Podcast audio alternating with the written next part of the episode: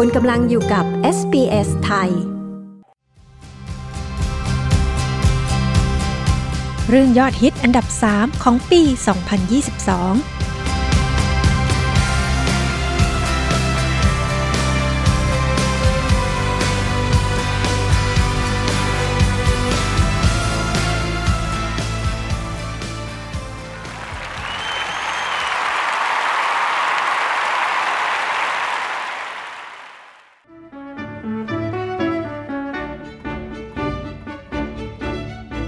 ช่วงพูดคุยกับ s อ s ไทยในวันนี้นะคะ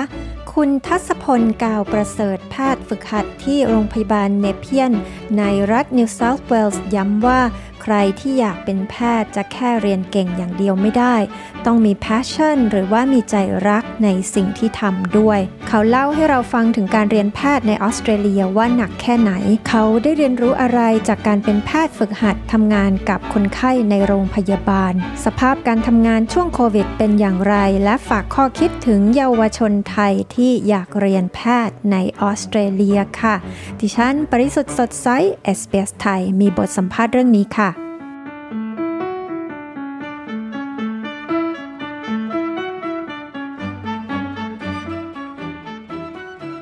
สวัสดีค่ะ น้องทัศสวัสดีครับ น้องทัศเป็นแพทย์ฝึกหัดใช่ไหมคะ ตอนนี้ทำงานที่โรงพยาบาลอะไร แล้วมีแผนกที่น้องทัศทำงานโดยเฉพาะไหมคะ ตอนนี้ ใช่ครับ ตอนนี้ผมทำงานอยู่ที่โรงพยาบาล Nepean Hospital นะครับออยู่ที่แถวแถว Penrith ติดกับ Blue Mountain แผนกของผมก็คือเอ่อตอนนี้ผมต้อง rotate ไปเรื่อยๆเนาะเพราะว่าตัวผมเป็น junior doctor อยู่ ตอนนี้ผมทำอยู่ที่ colorectal ครับ เวลาที่เรียนแพทย์ในออสเตรเลียเนี่ยนะคะเขาเรียนกี่ปีถึงจะได้มาเป็นแพทย์ฝึกหัด แล้วต้องฝึกหัดกี่ปีถึงจะได้ออกไปเป็นแพทย์ทำงานเต็มตัวนะคะ ผมเรียนแพทย์มาได้6ปีแล้วครับ ซึ่งในออสเตรเลียเนี่ยแต่ละมหาลัยเขาจะมีกฎไม่เหมือนกันว่าจะเรียนแพทย์กี่ปีนะ ก็แล้วแต่ว่าจะจบโดยตรงจาก high school เข้ามหาลัยเพื่อเรียนแพทย์เลย หรือว่าจะทำ undergraduate degree ก่อน แล้วก็ต่อเป็นแพทย์เป็น graduate degree ครับผม ซึ่งยศก็ได้เท่ากันนะก็จะเป็น Doctor Medicine หรือว่าจะ Bachelor of Medical Medicine ก็คือเหมือนกันทั้งคู่แล้วน้องทัศนี่จบจากที่ไหนอะคะ ผมจบจากจริงๆ ที่วิกตอเรียผมผมเคยเรียนอยู่ที่ Geelong Grammar School ตอน year seven to year nine จากนั้นก็เรียนต่อที่ The Kilmore International School ตอน year ten to year twelve ครับผม แล้วเรียนแพทย์ก็ที่ เรียนแพทย์ที่ UNSW ครับ University of New South Wales ครับผม แล้วเป็นแพทย์ฝึกหัดกี่ปีถึงจะไปทำงานได้คะจริง ๆ ก็คือ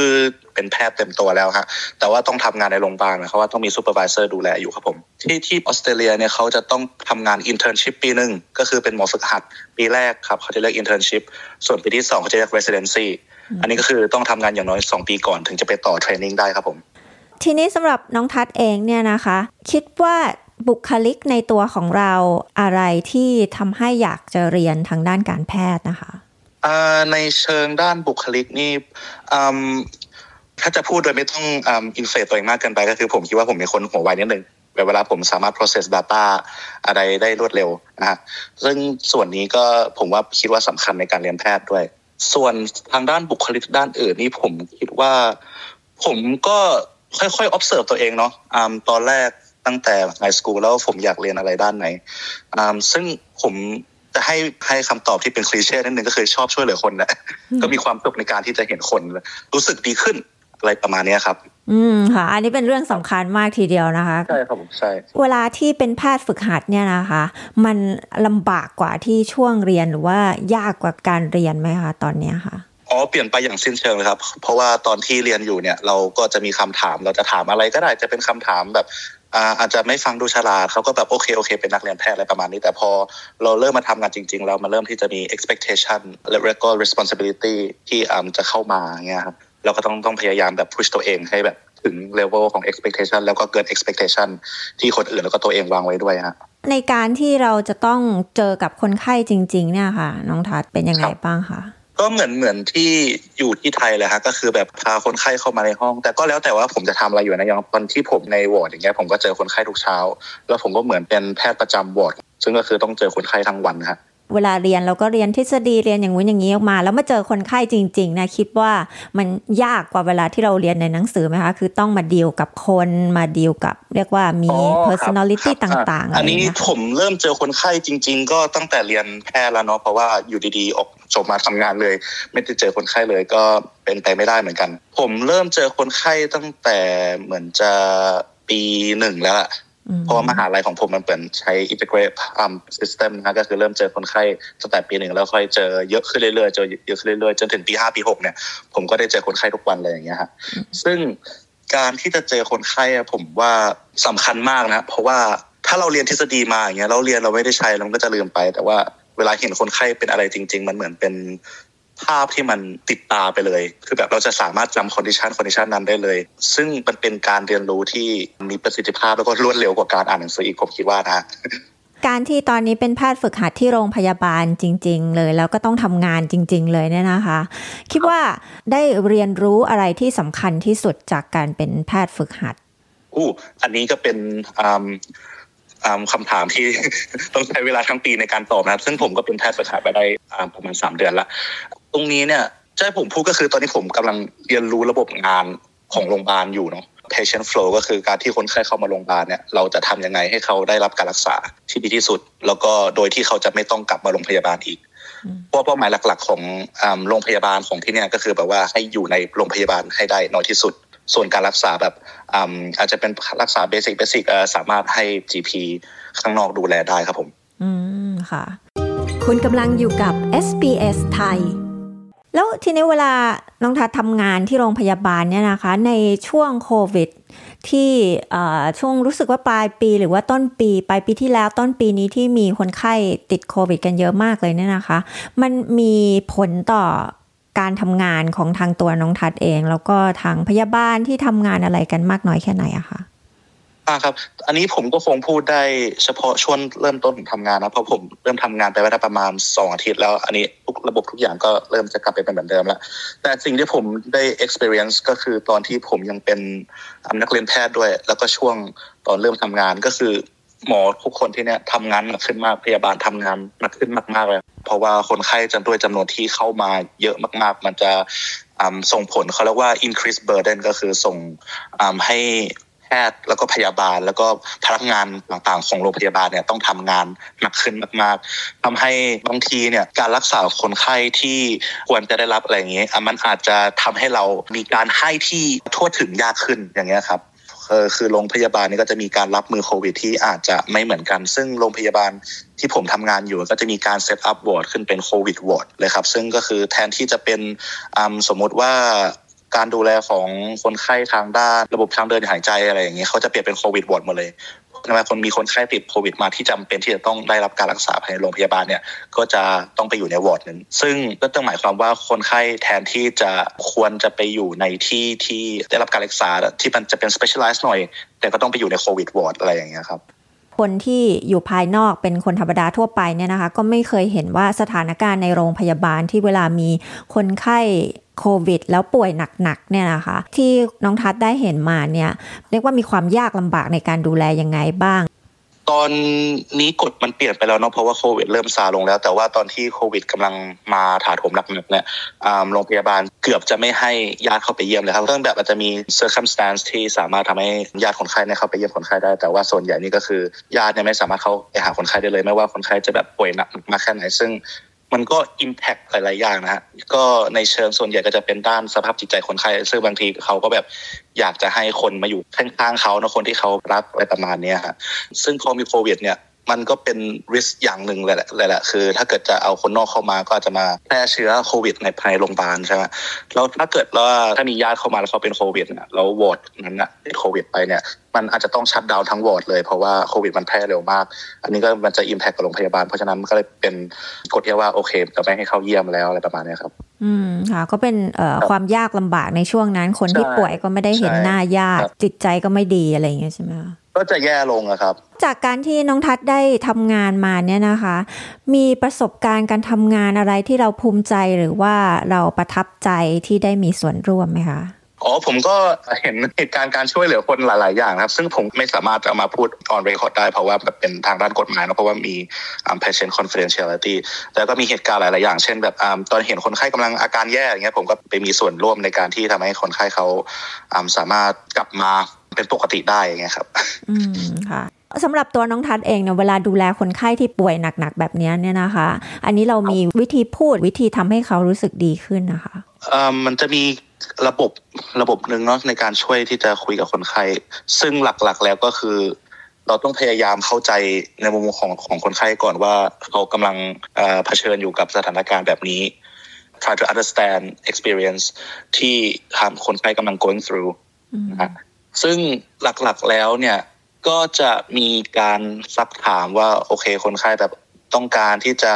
พบเจอกับใครไหมมีต้องการจะคุยกับใครไหมแบบว่าทางโรงพยาบาลก็จะสามารถให้เวลาในการตัดสินใจอะไรพวกนี้ได้ครับ สมมุตินะสมมุติว่าคนไข้รู้สึกเหมือนกับแบบโอ้ยแย่มากๆ ใครพูดอะไรก็ไม่อยากจะฟังแล้วอะไรอย่างเงี้ยในฐานะที่เป็นแพทย์เนี่ยจะแบบว่าเออทำให้เขามีความรู้สึกดีขึ้น หรือมีกำลังใจหรืออะไรยังไงบ้างคะ ไม่เชิงจุดจุดนี้ถ้าให้ผมพูดตรงๆเลยก็คือ ความสามารถของผมยังไม่ถึงระดับนั้นเนาะผมก็ต้องทำการ refer ไปยัง psychological services หรือว่า psychiatry services ซึ่งทางโรงพยาบาลเนี่ยมีการ offer ให้อยู่แล้ว แล้วก็สามารถติดต่อกับเขาเรียกว่า social worker ในการมาช่วยพูดคุยกับไอ้คนไข้อย่างเงี้ยครับ ส่วนใหญ่หมอจะไม่ได้เป็นคนพูดคุยกับคนไข้เรื่องนี้ครับ ทางโรงพยาบาลปกติจะมีพวก social service อะไรพวกนี้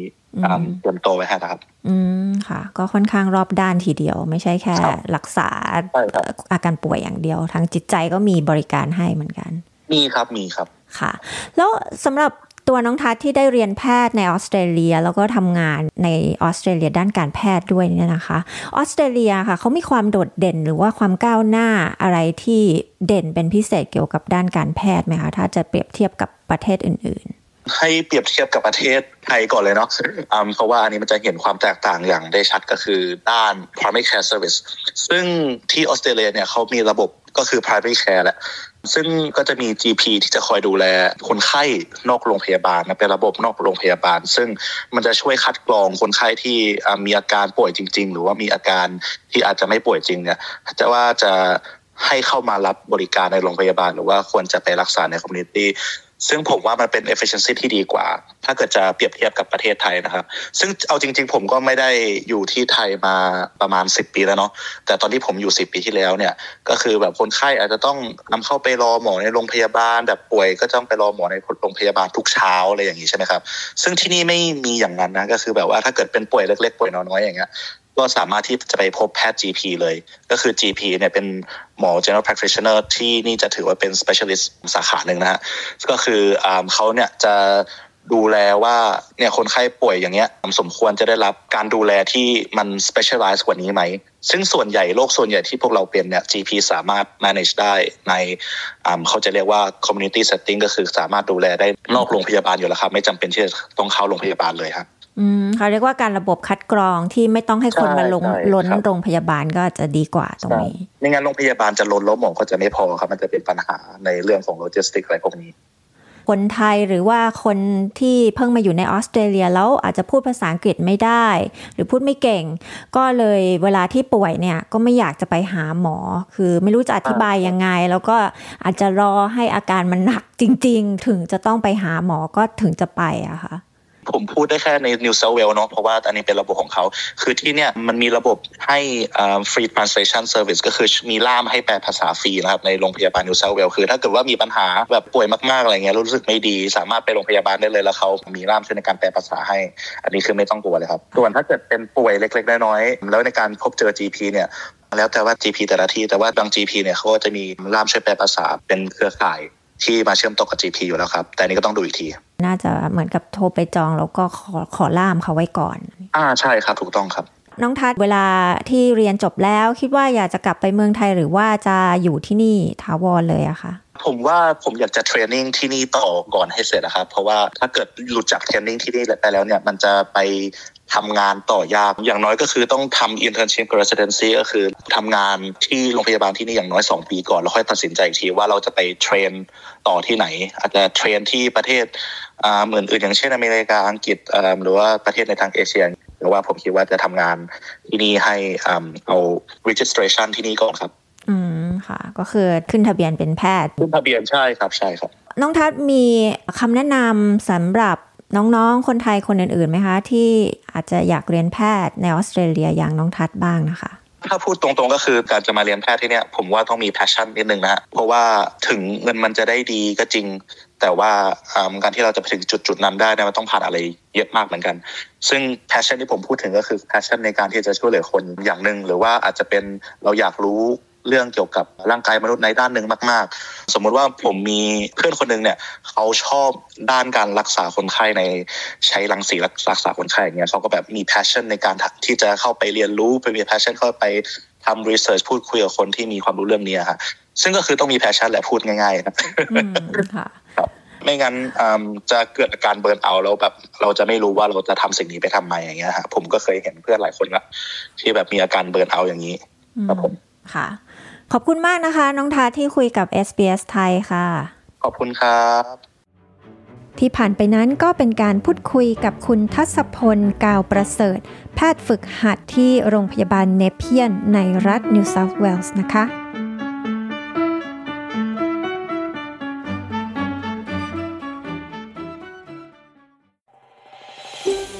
ต้องการฟังเรื่องราวน่าสนใจแบบนี้อีกใช่ไหม ฟังได้ทาง Apple Podcast Google Podcast Spotify หรือที่อื่น ๆ ที่คุณฟัง podcast ของคุณ